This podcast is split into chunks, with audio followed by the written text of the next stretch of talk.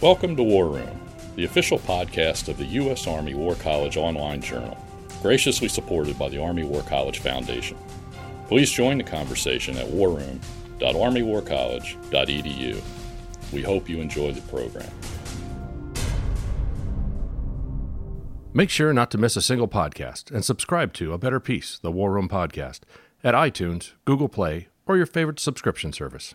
The views expressed in this presentation are those of the speakers and do not necessarily reflect those of the U.S. Army War College, U.S. Army, or Department of Defense.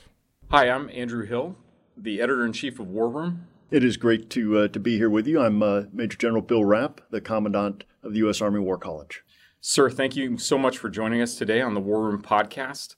I wanted to start out and ask you why do we need war colleges?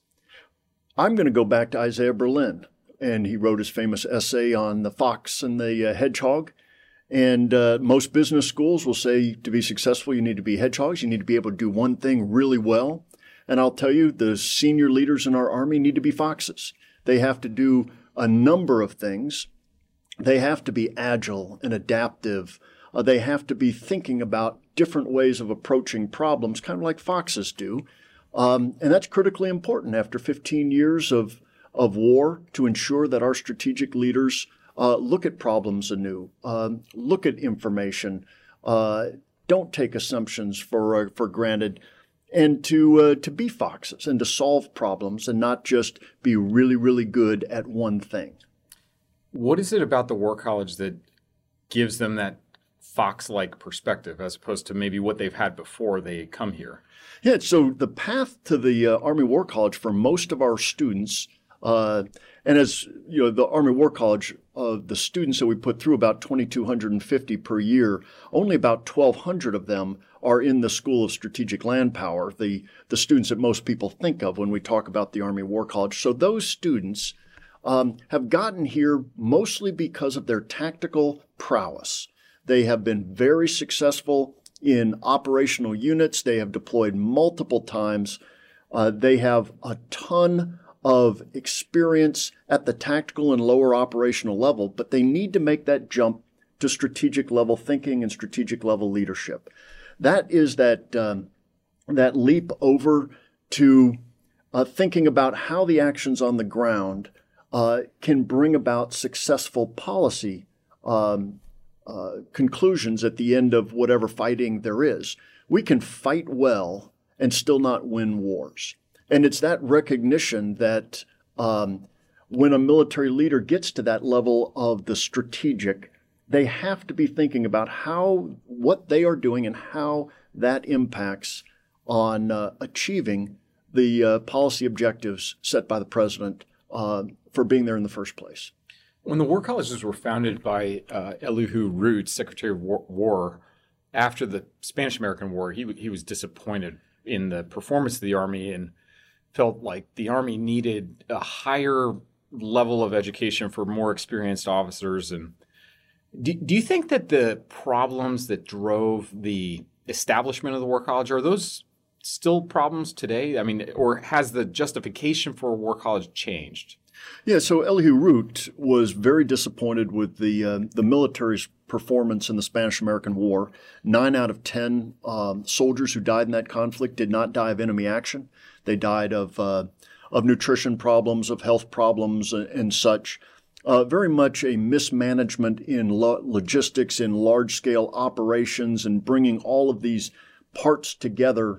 Uh, and we were not using the lives of soldiers uh, in a way that credits their sacrifice uh, in that war. Uh, we have gotten much, much better as a military and so no one would accuse us of that kind of lack of uh, logistical capability, of, of operational capability. And so the need is still there uh, to have strategic leaders who are well educated, who can think about and solve problems, though the immediate problem that Elihu Root was faced with uh, doesn't exist today. That need for war college is still just as important. And we really have two parts of the mission that we do here. We uh, educate strategic leaders, these colonels who are about to go become advisors or, or senior leaders uh, themselves, and we develop ideas that help the Army think about the challenges of the present, the challenges of the uh, future. So it's that leaders and ideas uh, that make the war colleges, especially today, um, necessary and vital.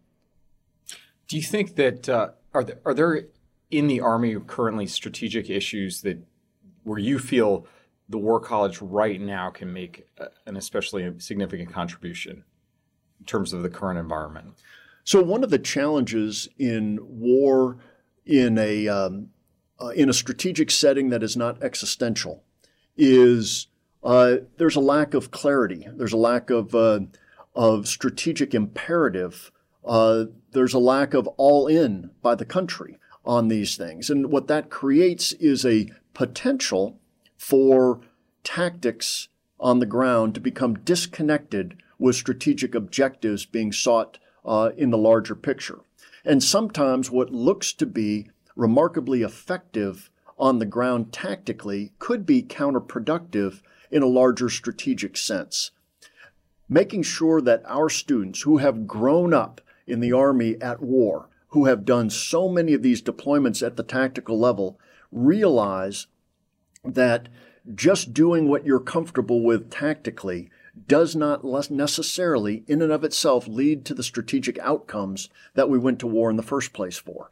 That is more important now more than ever.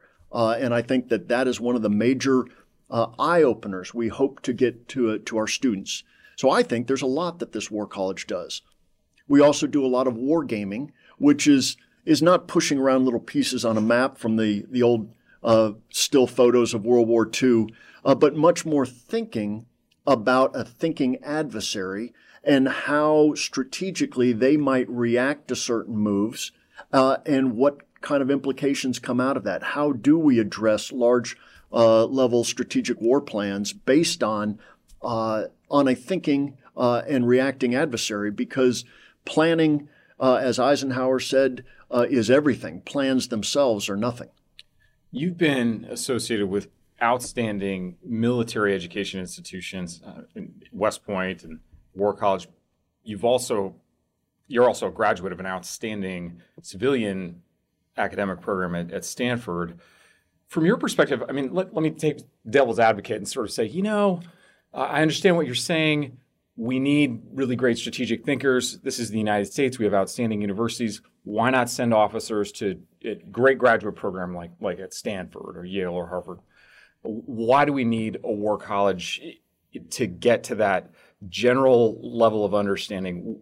And, and so you live this, right? You, you graduated from Stanford. You're also a war college graduate. I mean, what what is the war college providing to you as a graduate that, that you're not getting from your civilian education? So I, I have got nothing but the highest regard for Stanford and the uh, the Department of Political Science there, where I got my doctorate. Uh, but a lot of what they teach is is very theoretical, and um, and that has to be tempered with experience and a practitioner's eye to to how theories are modified to be useful as as potential models uh, to think about um, and as frameworks uh, to uh, to act upon. So it takes both, and I think that it getting civilian graduate degrees as an as an officer absolutely vital. I think that every officer ought to have a civilian uh, master's degree from an accredited program, not just a um, not just have a master's that you bought uh, through through other means, but an accredited uh, program. And go to the military professional education schools where practitioners uh, have taken a lot of that work that is taught in civilian schools and put it into use, um, teaching the history, thinking about the hard problems. Because if these problems were easily solvable, like many texts might might show that, well, if you just do this, it should work out well. Uh, we find that um, the problems are much more complex than that. They change when you start applying a fix to them. So it's how do you you think more deeply about problems, adapt to them. And so it takes both. It takes both civilian uh, colleges to get that education. It also takes the military PME uh, and the practitioners that work on those faculties to uh, to bring both together and make someone a more effective strategic leader who can create positive change in very complex organizations. You've written about how important it is for senior military leaders to provide honest advice and feedback in the policy process. Um, we, we, might call it dissent, although that's maybe too strong a word, but it's certainly uh, g- giving, just being open in participating in policy decision making at, at the highest levels. What can the war colleges do to help officers be better at providing that kind of like the what you call the best military advice? So officers in all the services have been incredibly influenced, whether they know it or not, by uh, Samuel Huntington's 1957 book, uh, Soldier in the State. It uh, his discussion of normal civil, civilian uh, military relations uh, is one of of separate spheres or nearly separate spheres of, of influence. A, a civilian decisioner, decision maker decides on a policy. He asks for options. The military provides options. They have a discussion about risk. The civilian makes a decision. The military is relatively free to execute and then is held accountable for the results. We embrace that as a military as the proper means of civ mil relations. Uh, but what I have found is that does not uh, represent reality in Washington or, or most other places. And so it's much more, as uh, Eliot Cohen and others would write, that it's about this unequal uh, authority, though uh, rigorous dialogue. And so it's how do we break out of this mode that we have have become uh, acculturated in, believing the Samuel Huntington very linear process and be able to effectively get in this give and take of dialogue necessary to figure out what are the true interests involved, figure out what the real problem is, and figure out how solvency, the, the goals being roughly equivalent to the resources and the will and the means and the, and the ways of applying them, uh, and so that we use uh, lives and treasure well wherever we send our forces around the world. And that is, uh, that is critically important. And that's what I hope this year at the War College does, is it says um, Huntington was a tremendous influence on our profession. But I believe that we have to break out of that mold, and we, military, staying strictly out of uh, partisan politics, but being cognizant and politically astute that decision makers are influenced by a lot of other things that may be on their plate. And how do we provide a rational argument that helps shape uh, decisions in national security that would be the most effective? And I think that that realization uh, is what probably the most important thing that we can do at the war colleges today. When you joined the War College as the, as the commandant uh, almost three years ago, I'm curious about your expectations coming in. You know, what what has surprised you come about about the job that, that you've done over the last three years, and how, how has it met your expectations? How has it differed from what you expected?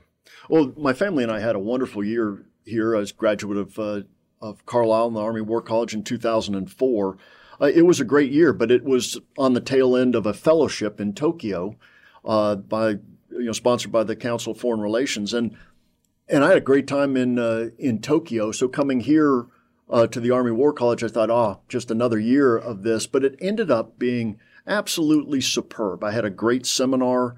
We uh, we talked about uh, some of the tough issues. It was right at the beginning of the the war in Iraq, and so uh, we had a great backdrop uh, to discuss from. So this, uh, when I came here as commandant, I felt very blessed to be able to get this opportunity. And what uh, immediately struck me is we had to be more than just a great teaching school.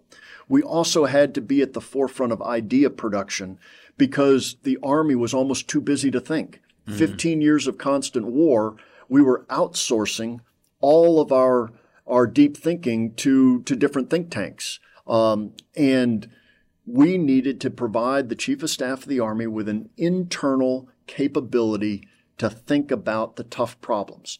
And when you marry up the need for students to start making the transition to thinking of themselves as strategic leaders and the need from the for the army to have people do some deep strategic thinking, now you have students that must, you know, we force them to feel that they have to take on some of these tough problems. They have to make their intellectual energy matter.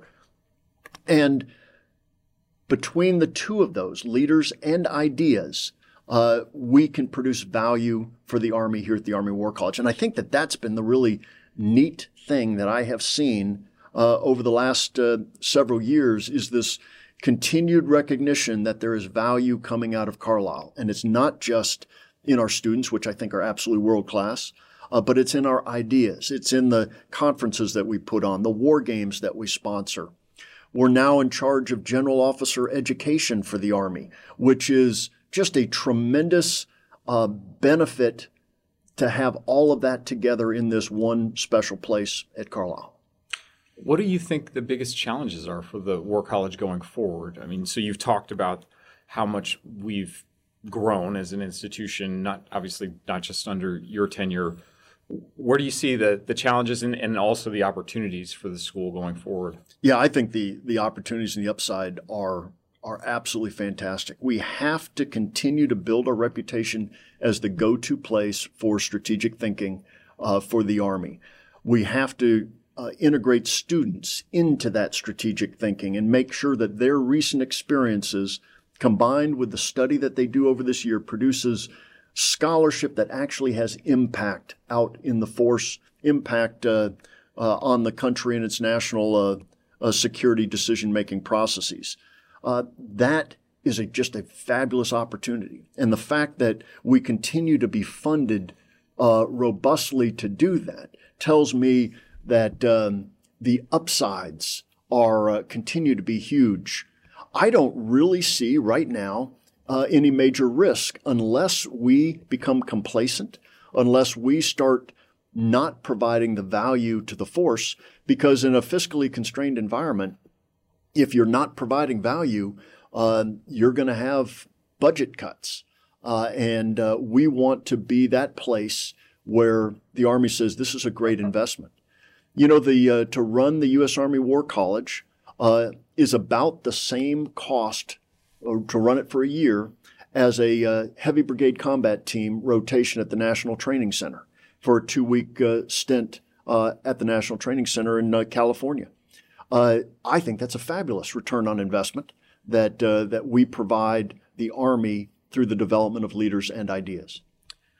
As you depart the War College, uh, if you were to give advice to your successor, what would you say? Well, I I would say that uh, um, just keep keep the pedal down. This is leaders and ideas. It's not just a leader development institution. It's not just an idea development institution. Both of them create a synergy that's absolutely vital and necessary for the Army at this time. I think it's recognized by General Milley, the Chief of Staff, that it is about both leaders and ideas, and that we need um, solid strategic thinking uh, so that we can move forward in a very uncertain uh, uncertain future. So I would tell them, uh, you got the best job going in the Army, and uh, just enjoy it. We've got a wonderful team here. Uh, that uh, the products that they put out in both leaders and ideas are a credit to the Army and the Joint Force around the world. Where are you headed next? I'm going to uh, to join the faculty at Harvard Kennedy School. And I I've heard that's a good place. I think you're a little biased, but yeah, uh, yeah it is. Uh, uh, we think it's going to be a wonderful opportunity, and uh, I'm very excited. It's a um, it's just a wonderful faculty there with a, just a tremendous uh, educational mission, and, I, and we look forward to joining them. Well, sir, thank you very much for being with us today in War Room Podcast, and thanks for your leadership. Well, it's an honor, Andrew. Thank you for your time. Thanks for listening. And that concludes our program. Thank you for listening. The views expressed in this podcast reflect those of the speakers and do not necessarily reflect the views, policies, or positions of the U.S. Army or the Department of Defense. Let us know what you think. Provide us your feedback, comments, or suggestions through our webpage at warroom.armywarcollege.edu and have a great day.